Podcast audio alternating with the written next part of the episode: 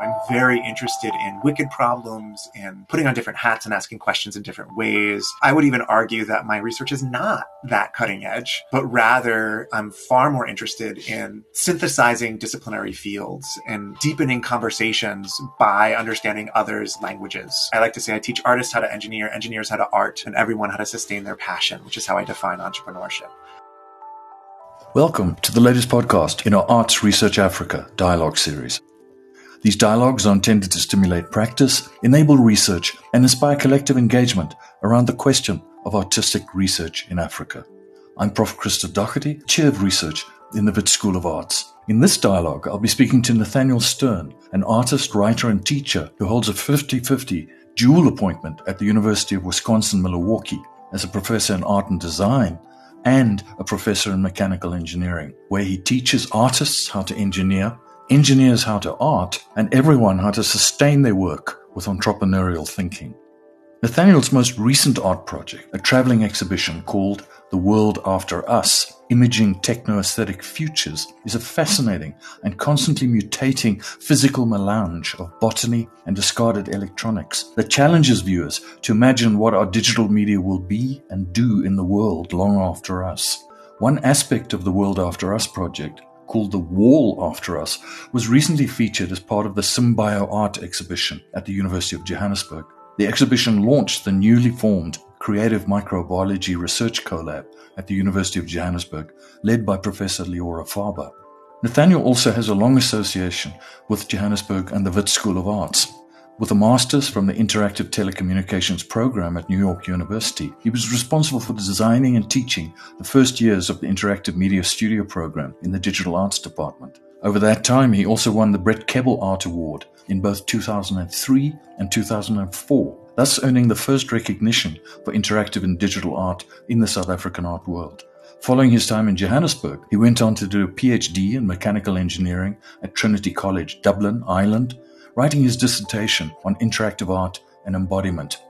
Since his PhD, Nathaniel has created a dazzling range of exploratory art projects, often in collaboration with other artists, scientists, and engineers. In fact, the journal Scientific American says Stern's art is tremendous fun and fascinating in how it is investigating the possibilities of human interaction and art. I urge listeners to visit his website to get a grasp of the extent of his artistic and writerly practice. In this discussion, we talk about the TWAU project and the experience of installing the wall after us, working remotely from the US together with the curatorial team at the UJ Gallery. We also explore Nathaniel's thinking about aesthetics and the relationship between aesthetics and his activism, especially the climate activism that is central to his work. Finally, we unpack the Startup Challenge, which Nathaniel directs at the Lubar Entrepreneurship Center at the University of Wisconsin Milwaukee. I think that the expanded notions of both innovation and entrepreneurship that Nathaniel deploys in the program of great value for similar work at WITS and in South Africa more generally. Useful links to Nathaniel's website, books, and exhibitions can be found in the show notes for this podcast. Nathaniel, great pleasure to be speaking to you. And really, the occasion for this was your involvement in the very first exhibition symbiotica art or symbio art that our colleague Prof. Leora Farber organized as a launch event for her new creative microbiology research lab at UJ.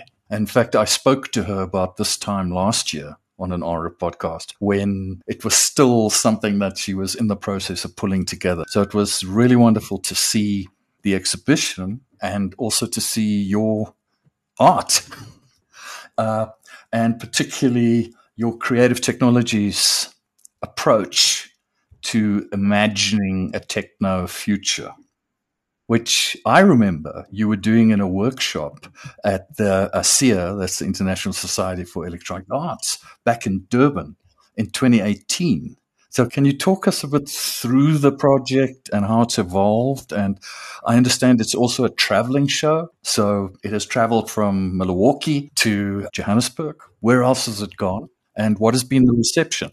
Yeah, thanks. Well, first and foremost, thanks for having me on the show, Christo. It's great to see you again. I grew up in New York, but moved to Johannesburg in my early 20s and spent six years there. And am a permanent resident with an ID book. And so well, I often joke that I lived in New York until my early 20s, but I actually grew up in South Africa. And Christo was a great colleague during my time at Wits while I was teaching there, and I learned a lot. I was pretty young and strong headed at the time, and uh, I've learned some humility over the years, and rightfully so. I think I'm a better person and a better artist for it. So thank you for our time together. That being said, yeah, the world after us has been an interesting, you know, five year journey almost at this point now. So the question that it began with was I was looking at my mobile phone and I was wondering what it might look like in a million years. And I asked that not from a design question or from the perspective of technology, but rather instead of as a thing, as matter, as waste, as garbage. You know, other than Blackberries, we don't think of our phones as so much garbage, but cha, but they are, you know, and we understand they're little bits of the Congo and little bits of China, and then where might they wind up? And so this led to a series of questions, thankfully funded by the University of Wisconsin Milwaukee from their Office of Research. And that really helped to grow these questions into a, a large body of work the World After Us, which is based on Alan Weisman's book, The World Without Us. He asks the question if humans were to disappear tomorrow in an instant from like some kind of plague or whatever, or bacteria, how long would it take for non human life to retake the planet? And the answer is not very long at all. He goes into detail about plants and insects more specifically. And so I wanted to ask this question also, not as some kind of utopian bullshit or dystopian problem area because life finds a way. Survival of the fittest doesn't mean survival of the best. It's what's fit for this environment. And so I was imagining a more of a solar punk, cybernatural future. And so I started by literalizing Weisman's question. Instead of having plants taking over, you know, houses and buildings and going through the cracks. I literally just like gutted an iMac and planted wheatgrass in it and started taking photographs. And I called that applegrass or planting herbs and spices in a dell. And that would be my farm in the dell or an aloe in a phone. And that would be aloe world because I'm a nerd like that. For those of you unfamiliar, the first program you write in any given programming languages is hello world. And that's where it really began. And that's what brought me to Durban in 2018, where I was asking this question of what else, how else, where else? What does this look like? What does this mean? I even started working with a soil scientist and asking questions around like how might this impact the plants, these chemicals, these materials and metals. Interestingly enough, we did some tests and it was the inverse of what we expected. The plants were actually cleaning the soil rather than being infected by the soil. And so in Durban, we decided to make it much more of a interactive, you know, participatory, more is a better way word for it, exhibit, I brought uh, three undergraduate and one graduate student with me, thanks to that funding I had from the university. And we collected indigenous waste. Like we had a partnership with Natel and we went over and like dumpster dived for waste. And then we had workshops with locals and a partnership with the botanical gardens where they were gutting computers and putting plants inside of them. And it was this kind of fun, playful question around what else. And I wound up then kind of moving in a direction where I got to be grander in scale, because for me, human sized, body sized, affective spaces very much need to be addressed in order to look at the scale of a given problem. But then also got to be a little more scientific. I'm particularly interested in the way that you brought various scientists with very different research interests into the project. Yeah, and I will say it's been really fun in that way. As you know, my undergraduate degree is in fashion. For those of you who can't see me, it's very obvious that my degree is fashion. And then um, my master's was computer art, my PhD in electrical engineering department. And currently, I sit between a department of art, a department of mechanical engineering, and an entrepreneurship center. And so I'm very interested in wicked problems and putting on different hats and asking questions in different ways. I would even argue that my research is not that cutting edge but rather I'm far more interested in synthesizing disciplinary fields and deepening conversations by understanding others' languages. I like to say I teach artists how to engineer, engineers how to art, and everyone how to sustain their passion, which is how I define entrepreneurship. And so I reached out to a, quite a few different scientists early on in this phase, looking at things like could we turn computers into fuel through a hydrothermal liquefaction, for example? Might we make compostable phones? There was a guy at Cooper Union I was talking to and elsewhere. In the end, you know, I'm an opportunist. The people who want to work with me and I want to work with them, and the questions that we wind up digging deeper into is is where it leads me. And so the two things I got to work on with Johannes Lehmann, who's the soil scientist from Cornell University, and we actually just published a paper with the Leonardo Journal around some of our other research together. The two things I got to do with him with one, we could study that soil. The other is he actually is one of the world's most renowned scientists for biochars. And for those of you unfamiliar with biochars, this is a method where you work with waste, usually bio waste and matter, and you slowly heat it in the absence of oxygen. And what this does through charring this material is three things. First, it gets rid of that bio waste. Second, it captures a significant amount of carbon from the atmosphere, more than any other platform. In fact, the reason it's not used more commonly is that scaling it is difficult. And then the third is those chars, and this is where the soil science part comes in. They can be used like charcoal in your soil towards bringing minerals into the soil and spreading them. And so he was looking at you know that waste and using it in soil and using it to make ink and using it to make bricks and using it like turn this waste into treasure somewhere else was like, well, he's got an aging machine. Like that's basically what a carburetor is, right? A carbonizer is. It's he's artificially aging manure or plants or books. And so I went to him and I said, Hey dude, can I like toss some phones in your stuff? you know, that initial question of what does a phone look like in a million years got to be answered. And Johannes Lehmann, actually, interestingly enough, he himself has spent some time. And this is why when I reached out to him, he immediately wrote back to me unlike many of the other scientists, was super excited about my work. He both has a connection with the African continent through his former research and work. And he's also a huge art collector. In fact, I remember walking into his house when he invited me over because I wound up staying at Cornell and he gave me access to his labs on the weekends and I'm sitting there cooking phones and, and laptops, etc. And I look up and there's an Abrie Fourie photograph sitting in his lounge for, for, those who don't know, he's a wonderful South African born Afrikaans photographer. In fact, he used to also curate, gave me my first solo show in Joburg, uh, well, in Pretoria anyway. And he now lives in Germany. And so that's how he knows Johannes. And we would literally like freeze, cook, smash, blend, burn in beakers and tubes. It was really exciting when I would like send him stuff and he would send it back and his scientific method wasn't very different than like how I work in the printmaking studio, right? Like I test the papers, I test the times, there's notes on them. I would often get people asking questions like, "Have you tried stomach acid? Have you tried, you know, bringing it down, you know, pouring liquid nitrogen on it?" No, let's do it, you know. And so people would invite me to their labs to do so. I got Prasenjit Guptasarma as an experimental physicist here at UW Milwaukee. We did some stuff in his lab.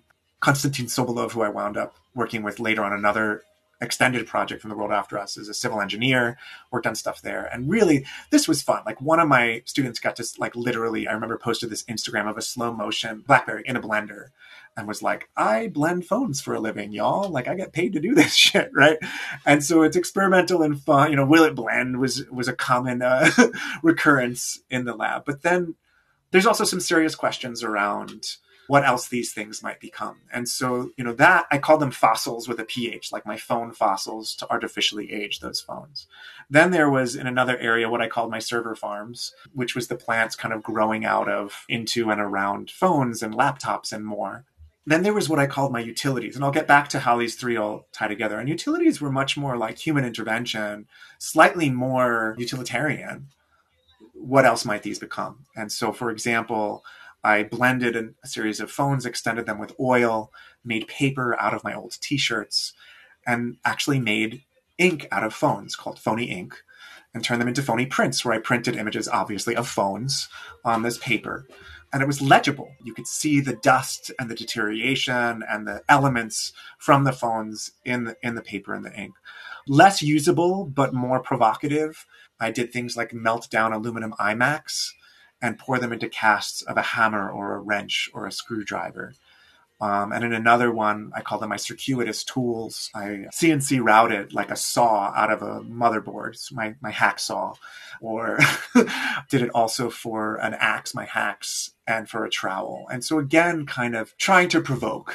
And one other kind of area then that I invested in, and this was the piece that traveled the most, was what I called the wall after us, as opposed to the world after us. And that's the piece that was shown in Joburg. That's right. Which remarkably you did remotely. Because when I saw it, I thought, Nathaniel's in Joburg and he hasn't even contacted me. ah, of course I would contact you. Yeah, you weren't the only one who thought I was coming.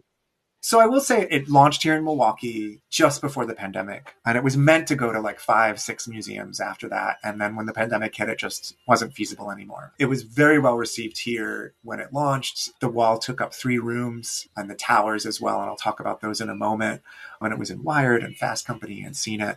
But when the pandemic started to fade, I did wound up traveling it to upstate New York and Binghamton with another site specific installation with Konstantin Sobolev. And then it went to Michigan and then after all of that travel of the entire exhibition, so this was like all of this work, multiple rooms, 200 page catalog, seven minute documentary, panels and talks and workshops and more. I said, Well, I'm busy working on my next big five year project now. It's really difficult to travel this whole show. Stuff's moving much further down the line now where I'm wanting to book the next one. Let's break it up and start showing individual pieces or site specific installations rather than the entire exhibition, do it on group shows, and that might have a bigger impact at this point. And so that's how it wound up in Johannesburg. The wall after us very much is what it sounds like, where it's electronic waste laptops and phones and blenders and speakers and things that people have thrown away, creeping and crawling up entire walls, surrounded by cables and audio tape and plants and more. When I show it in a place that's drivable to, I also have these huge towers that are between 10 and 15 feet tall that are electronic waste on huge spikes that are bigger than us. And it's meant to be both kind of beautiful and horrifying, right? Like we recognize this waste, we recognize these materials, we've thrown them away ourselves. And it's much bigger than we can even imagine. You know, where are they now? Where are our phones now? There's like 5 billion phones in a given year. Um, and those those are just the ones we sell, not the ones we produce and then throw out. And there's lots of problematic. So I want to address a couple of the questions you asked. First and foremost, yes, remotely. It's very important to me to practice what I preach. You know, this was looking at e-waste, but also energy usage and carbon sequestration are huge parts of how I try to live and breathe. And I even have a climate action startup at the moment that was recently funded by the National Science Foundation so flying out there both monetarily for what Joburg has and what my budget is with as a father of five didn't make sense, but also the amount of carbon that would be used. Sending this work over there didn't make sense. And so we agreed early on with the team over there, fantastic team that I got to work with at UJ. Thanks, guys. Shout out. That we would use local indigenous waste and local indigenous plants. We got our own here. Lots of waste. Lots of waste. You know, it's site conditioned every time we do it. It was different in Milwaukee. It was different in Michigan. Was, in fact, in Michigan, they have a semi permanent version of the wall in their office space now. They commissioned a piece to live there. So we have a formula already of you know this is the size and shape of all the shelves this is how much mid-sized waste small waste large waste you use per you know square meter this is how you set it up. And we would send back and forth images and plans with my studio manager, Laura Bagye, myself, Brent, and the team over there. And I love this about them. There were individuals there that took real pride. Sinead specifically, Sinead Fletcher, took real pride in how they decided to set it up aesthetically and how that dialogue with me went. And I'm really happy with that engagement. I'll also say this is true when it comes to the waste. Like when I first started on this series, I imagined struggling to find the waste. And once I found paths and areas, it was so easy. Like we had more than we could do it. But what we wound up working on was we work with UW Surplus, which is the surplus office here at UWM. And their kind of flow is when a professor is no longer using a machine and no one else in their department is going to use it, they give it there. And then first they try to see if there's another professor who might use it. Is it good? Like the kind of machine that I use is much more powerful than the kind of machine an English professor might use, depending on what their research is, for example. Then they try to see if they can sell it at a huge discount to graduate students. Then they see if they can sell it at a discount to the public or give it to a nonprofit. And the last step, if no one will take it, is they actually strip it and melt it down to recycle everything. So I would intervene right there between those two points of no one is going to use it and they're going to strip it down. And then and only then would I use that waste towards my work. And we wound up finding certain ways. Like I know with the idiosyncrasies of being a contemporary artist, I know better than anyone which phones blend the best, which ones smash better when you free. So there were specific things we liked to use. We also then, when the installation ended, gave it back for them to recycle. And in fact, when I did the commission with the Krasl Art Center in Michigan, and this is really important to me, all of my studio assistants get paid by the hour. They also get a cut of primary sales. So Laura, my studio manager, got 10% of that commission. And I gave 10% of the commission also as a donation to the UW surplus office. I think the incredible work that they're doing, part of what I'm trying to do is amplify that. to then get to like, okay, why travel it? What do I do? I want to just really quickly do my art spiel. And then I promise I'll let you ask more questions. You know, getting me to shut up is the problem, not getting me to speak. But with my shows at this point in my career, I love doing long term projects. I've gotten back to a point because of the blockchain, and that's something we can talk about as well, where I'll also do short term releases, but then I'll physicalize that work and materialize that work. I want to make clear for those of you unfamiliar with the blockchain, I only work with green chains, proof of stake, that are not terrible for the environment, because otherwise that would go against how I work as well. I never work with proof of work. So proof of work is the blockchain based technology that's terrible for the environment. A transaction on proof of stake is actually less energy intensive than a PayPal transaction. So that is where I work. Okay, I'm glad to hear that because we had a brief flurry here that's in Joburg. Generally, you know, everybody was wanting to get into NFTs. Remember, you know, and we even had librarians saying they're wanting to use NFTs, blockchain for interlibrary loans, for God's sake. but know, just looking into NFTs and the back end technology, energy consumption. Yeah, on the minor tangent over here. First and foremost, my interest in NFTs and blockchain, and I wrote a small, like, popular press piece about this back in early 2021, I think it was, was in the conservation aspect of it. You know the idea of someone taking care and custodianship for it. That being said when ethereum was proof of work i very rarely used it. I only used it for one-on-one and i always sequestered triple back. I was mostly on the tezos blockchain which was the first kind of green nft chain with their proof of stake once ethereum moved to proof of stake then i started using it more. Um, and for those of you unfamiliar but maybe i'm talking a foreign language here uh, you know I'll, I'll put on my professorial hat for a moment. There's two core technologies to cryptocurrency and one of them is the public ledger the idea that there's millions of copies of this ledger that says who owns something and that's why it's unbreakable. That's why it's uncrackable. If anyone tries to say they own it millions of other computers say they own it the second part of it how do you get onto that ledger in the first place and bitcoin was the first that cracked this problem and you have like hundreds of computers at the same time, brute force guessing numbers to try to get on the chain. That's where the energy is hugely problematic for proof of work. Proof of stake works more like a caucus. Various people say that they believe that this pool or this this organization or this institution is trustworthy. And so instead of competing by doing lots of lots of math, it's just the most trustworthy of the stakers instantly makes a decision. This is 99.999 more energy efficient. But Nathaniel, with the NFT, the appeal for digital artists who are producing work, it's always been a problem. How do you sell digital works? So NFT was was a blessing for that. You know, we think of Beeple.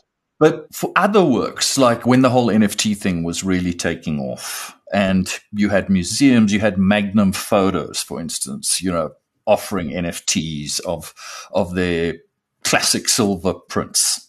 And all you're getting when you buy the NFT is you're getting a guaranteed JPEG of that that physical work. So beyond digitally produced art, NFTs most they give you a JPEG of let's say, a, a, silver print out of the Magnum archive.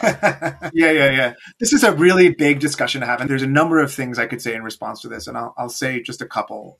One, first and foremost, the idea of ownership of art in the first place. Like I could own a, a, poster of the Mona Lisa or I could own the Mona Lisa. And if, if you just want the Mona Lisa, the picture, you just buy the poster, right?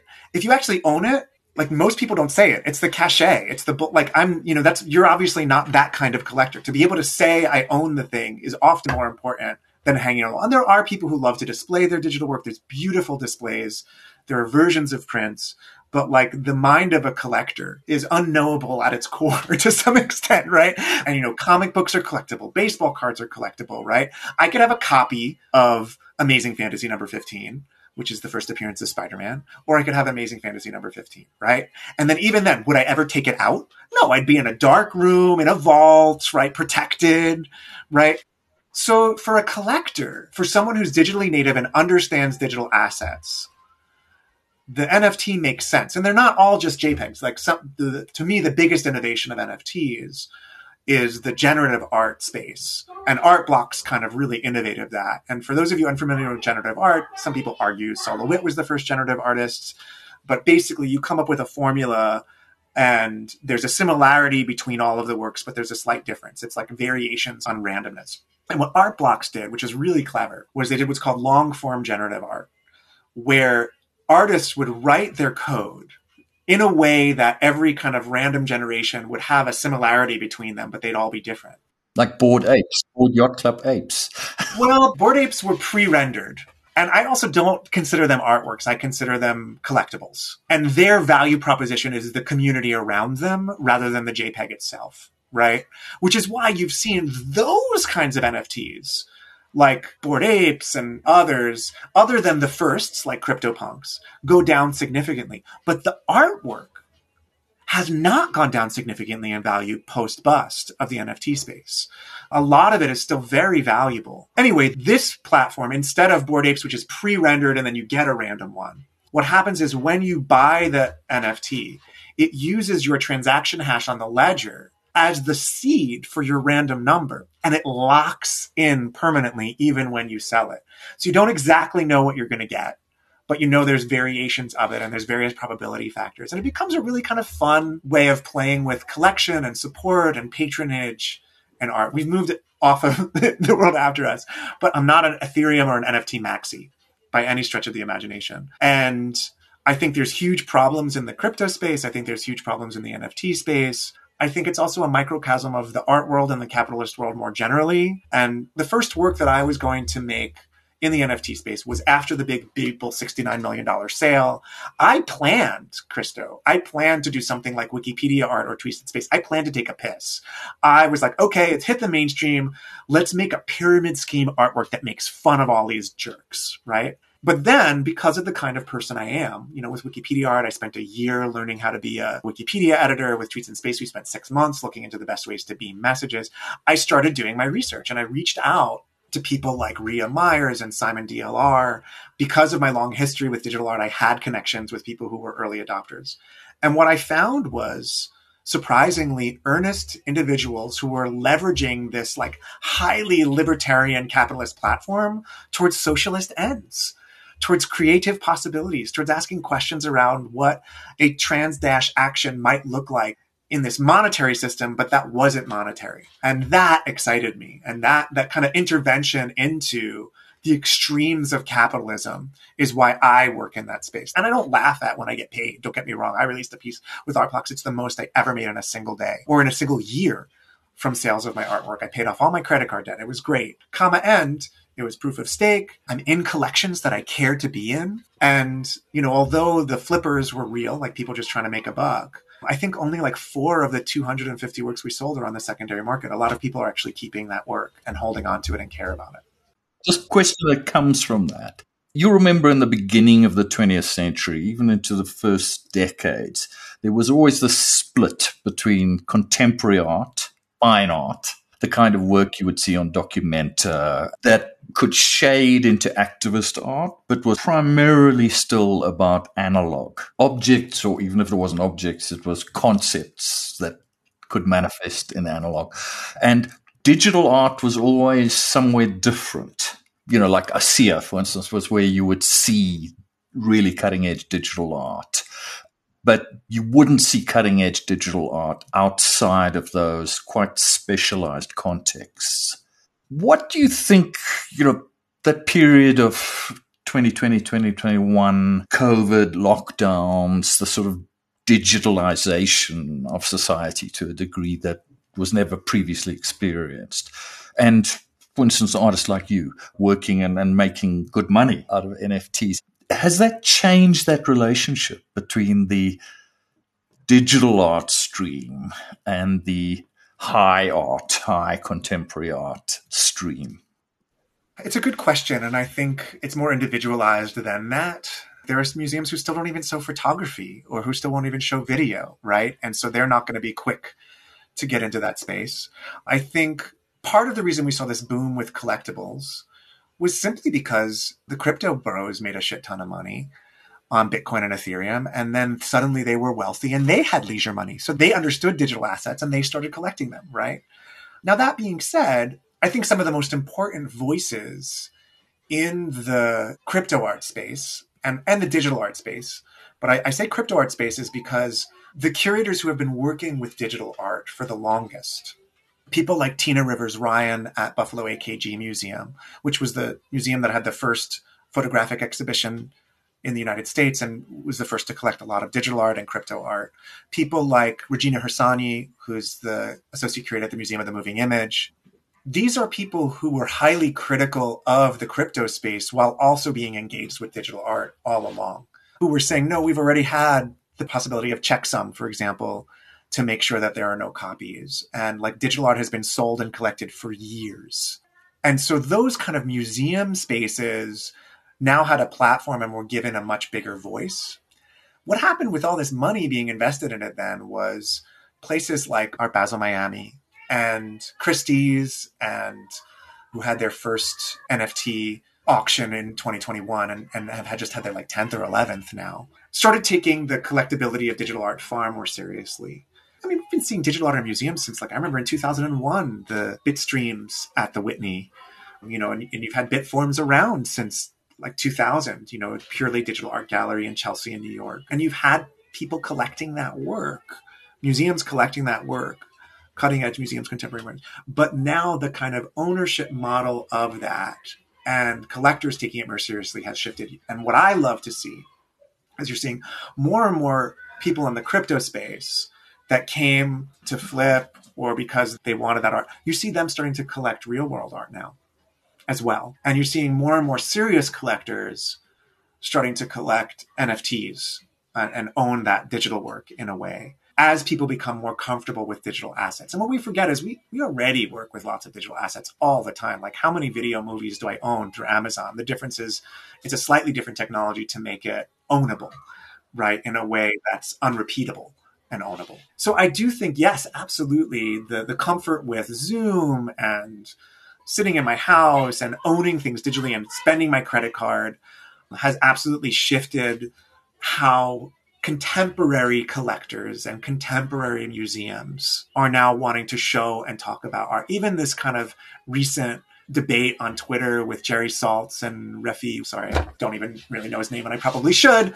But there's these huge like battles around this, you know, this discussion around Saltz kind of really hating on his work, and then him kind of giving the classic, "You didn't come to my studio, and you don't understand." But in the end, like that dialogue is something that wouldn't even have happened five years ago. He wouldn't have even it mind. Far worse than negative reactions is dismissal and so I think that dialogue is important and interesting. And like, I mean, it's a battle I've had in terms of that kind of dismissal for a long time. And I talk about it briefly in the, in the introduction of my first book. But at the same time, giving any time or devotion to any artwork is necessary to see its depth, right? I'm not one to normally be like, well, that's not art, because that's a misnomer. What you really mean is I don't see the value of it. And I almost regret saying that's not art about the Bored Apes. But what I really meant there was its value proposition was as a being part of a, a member of a club right and and that's what a lot of those pfps were about right whereas that is not the value proposition for those artworks that are looking for custodianship and ownership and exhibition and dialogue. Do all artists have the same value proposition for their work? And I hate to use that language of capitalism, but I'm, I'm going to use it for a moment in that, like, for me, my value proposition, I'm, I'm holding up finger quotes here, is impact. I want people to have deeper discussions around bodies and life and affect and matter and technology and ecology and more. And others might be, I want something pretty on the wall. And I don't want to devalue that either. Right? Yeah, absolutely. That takes us into what I think is one of the most challenging aspects of your work that is very present in the world after us. I mean, it's been there in many of your other other projects, and that is the role of the aesthetic and particularly the political implications of the aesthetic. Because it seems to me for a long time, the aesthetic was, in a way, granted to conservative and right wing thinkers. And anybody who saw themselves as a progressive artist, as in any way an activist artist, was uncomfortable with the notion of aesthetic. And what you've brought I know drawing on a number of, of, theorists. One of them, Sean Cubitt, I was very glad to see. And I've just picked up his Aesthetic Politics, which has just come out. So that's going to be interesting to read. But can you talk us through the notion of of re energized engagement with the aesthetic and how that manifests in, I think, particularly the world after us, because that's one of your works that at least some of our listeners are likely to have encountered. I will say first and foremost that, funnily enough, you know, 17 years ago, the birth of my first child made me want to make pretty things again, seeing th- things through their eyes on a personal level. But on a more political level, I would say probably my second book, The Ecological Aesthetics, Artful Tactics for Humans, Nature, and Politics. Which it was a really fun book to write. It was a number of case studies of contemporary art, very much like poetic and scholarly collection of stories about art, artists, and their materials, saying that ecology, aesthetics, and ethics are inherently entwined that these things are interconnected in every which way. And I have a lovely little like glossary throughout the book that's in the margins that kind of plays with defining and redefining terms. But for me, I'm very much in the same mind of Jacques Rancière here, who, who looks at politics and aesthetics as two sides of the same coin. At its core, aesthetics are the style with which we do things. And that should never be underestimated. It's an argument it's a manifestation, it's a substantiation, it's how we convince. It's a power that we can have. And even that stripped down aesthetics that progressives used was an argument too. Like the idea that if something isn't pretty, it lacks aesthetics is false. It is always the style with which we do things. And I am very interested in bringing new dialogues and new ideas and new people into that space. And I'm not scared to use humor, beauty, irony, disgust, smells, and puns, and puns, right? Funny puns, dad puns. You know, you know when a joke's a dad joke, it becomes apparent. But um, cha. Oh, that's a fully grown joke right there. So that kind of study of the different style with which people do things and how they make a case, how they make an argument, became central to my practice more generally. And I would say then this kind of keys into I have almost like three levels of engagement that my aesthetics try to address in any given show. And the first being on an intimate level.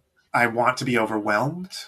I want to start asking questions around my own politics, uh, materials, and concepts. Like one question I often say is like, what if everybody in the world kept their phones for just one more year before they traded it. Um, imagine the difference that would make. So that's the kind of intimate, systemically, and I think this is the the biggest potential for change. Right? It's too big for us to individually make a difference at this point. Although we should, we need to lobby. One of the things I found out during this research was the the waste that we produced from when we dig up the raw materials to make our phones and tablets and laptops and more far exceeded the waste of when we throw them out. And they're horrendous for the environment. You know, the FDA regulates what we put in our bodies. Why not regulate the world around us? Import and export laws are there to increase profits rather than decrease waste and more. But finally, inspirationally, I try to reach a broad audience overall for my work, even though certain pockets within it will be a little geared towards a younger audience, an older audience, a specific audience. But overall, I'm hoping there's enough to draw people in. And my target is honestly like 16 to 50. I know that's broad, but I'm looking at people who may pursue a career that is slightly different based on what they see or hear, or change what they're doing in the space where they are in some way, shape, or form to make a difference. And that leveraging of aesthetics on the intimate, systemic, and inspirational is my truest of hopes. And as you've described, in your projects, let's just stay with the world after us and your interaction with various scientists, engineers, labs around that. What do artists bring to that engagement? I mean, you use the very interesting phrase that scientists are experimenting, but artists are exploring. What does that actually come down to in an actual interaction with science labs around a long term art project like The World After Us? It's a good question, and there's a lot there. I'll give two examples one with Johannes Lehmann and the other with Konstantin Sobolev. So, Johannes Lehmann, the recent paper we wrote for MIT Press, and it was just published, is called Novelty versus Utility The Problem of the Problem in Contemporary Research. And we're looking at the different ways that modes of thinking, not output, differentiate across fields. So, for example, like the scientific method is not the same as a science produced product. The way that an artist might approach production is not the same as an artwork or output. Same with design. And I, I often joke designers define problems, engineers and scientists solve problems, artists, we create problems. But what I mean by that is we go off the beaten path. We go to places where questions can't even be articulated yet, much less solutions. And so, one of the things that Johannes kind of talks about frequently and what this paper addresses is that scientists or engineers are trained to answer questions, but they're not trained to ask them very well. And in fact, most funding comes in when you've already answered the question.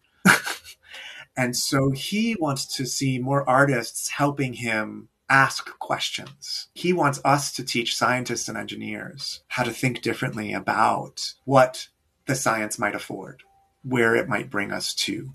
It's also how I got funded for my PhD. Professor Dr. Linda Doyle, who is now the provost of Trinity College, interestingly enough, at the time she was an engineering professor, brought in artists and humanities scholars alongside our engineers precisely to ask different questions, to brainstorm differently, to think differently. It was called the disruptive engineering Correct, correct. And in fact, our job was to be novel, right? And one of the things Johannes and I talk about is like you could be novel and utilitarian at the same time, but you can't attempt to be novel and utilitarian at the same time.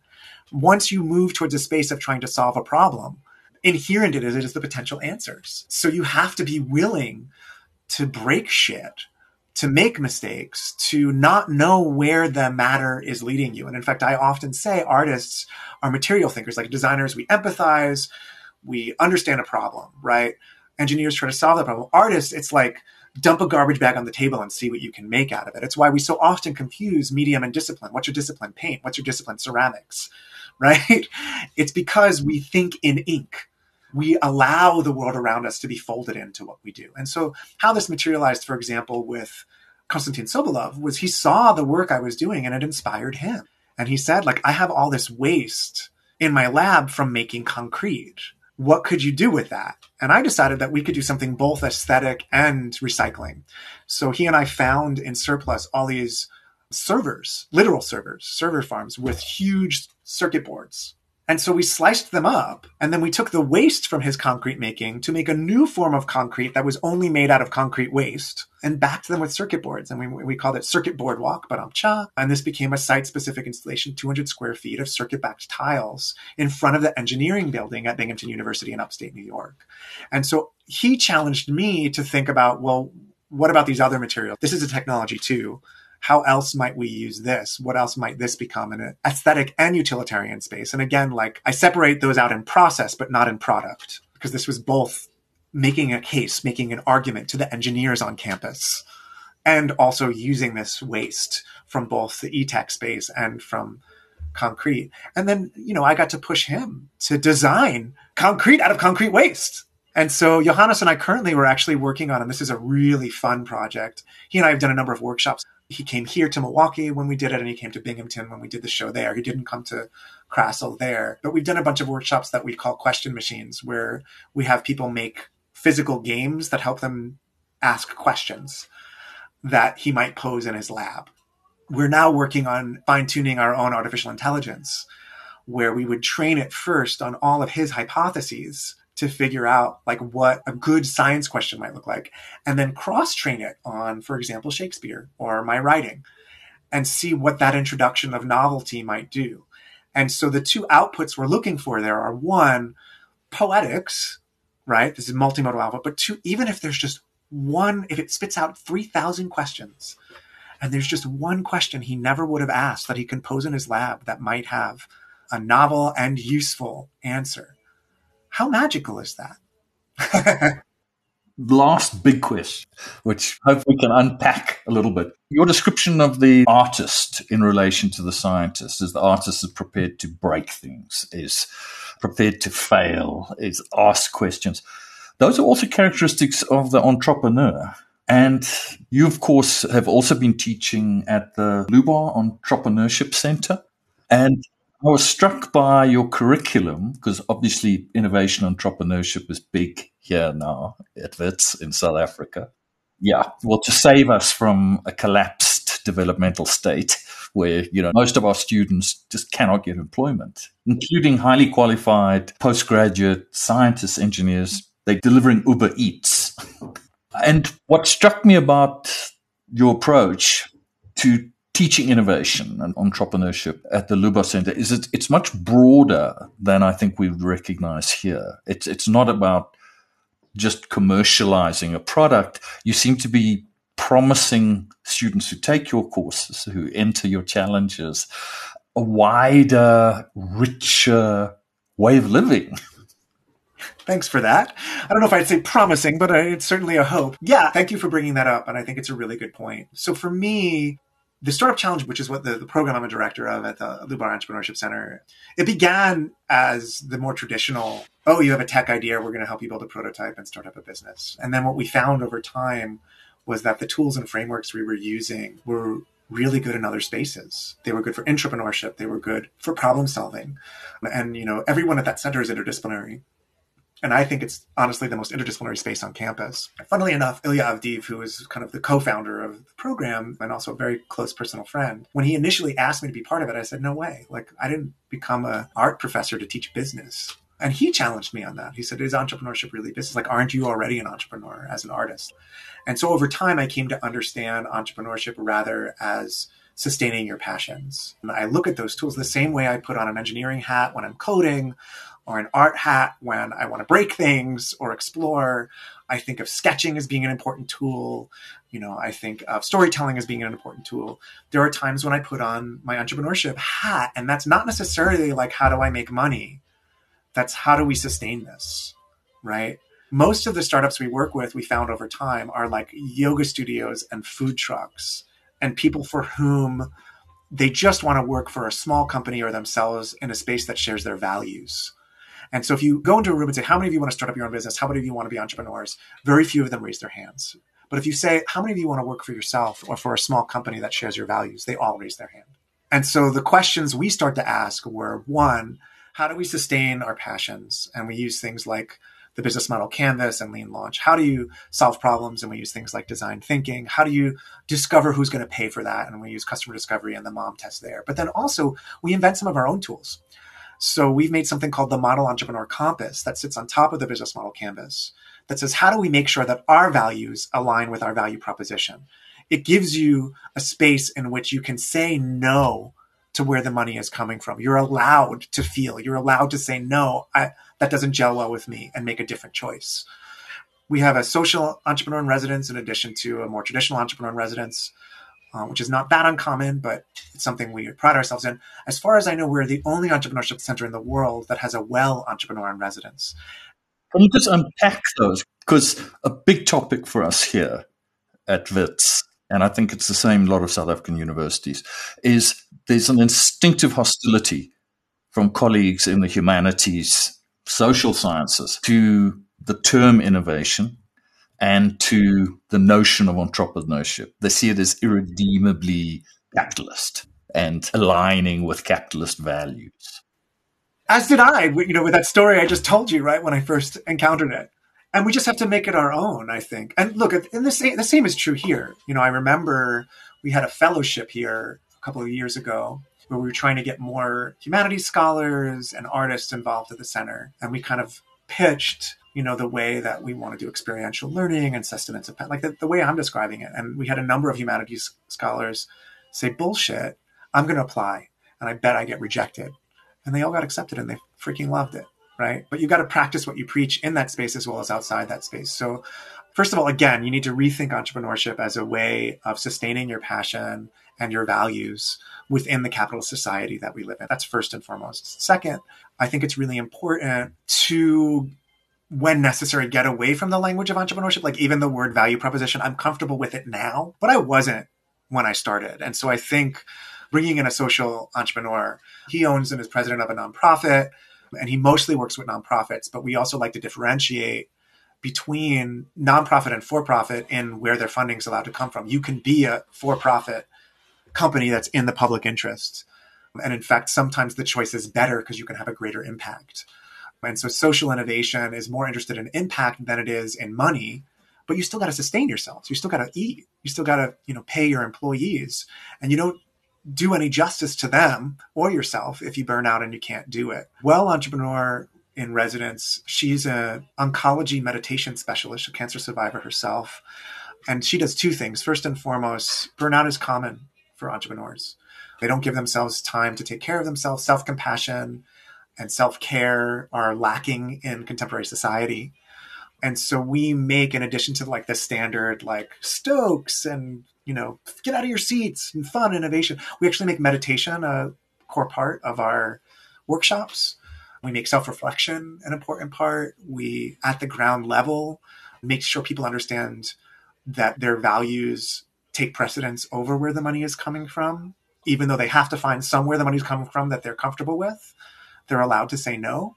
And additionally, she helps startups that are around well being more generally. So, products and services that are within that space.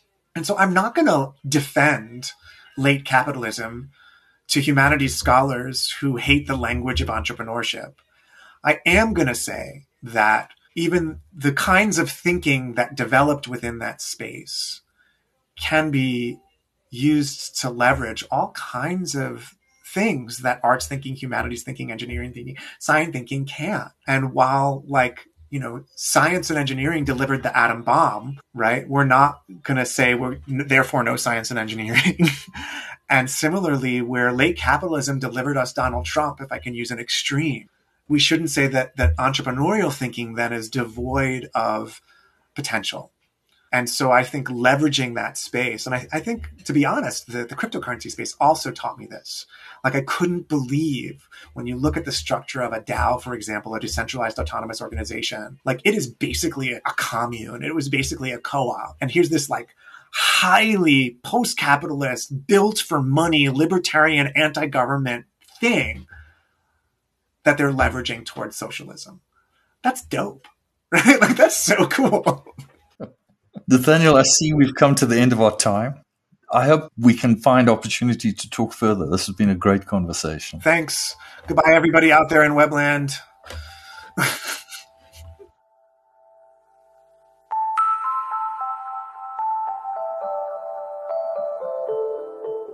You've been listening to a dialogue between myself, Christo Doherty, the Chair of Research in the Wits School of Arts, and my guest, the American artist, writer, and teacher, Professor Nathaniel Stern.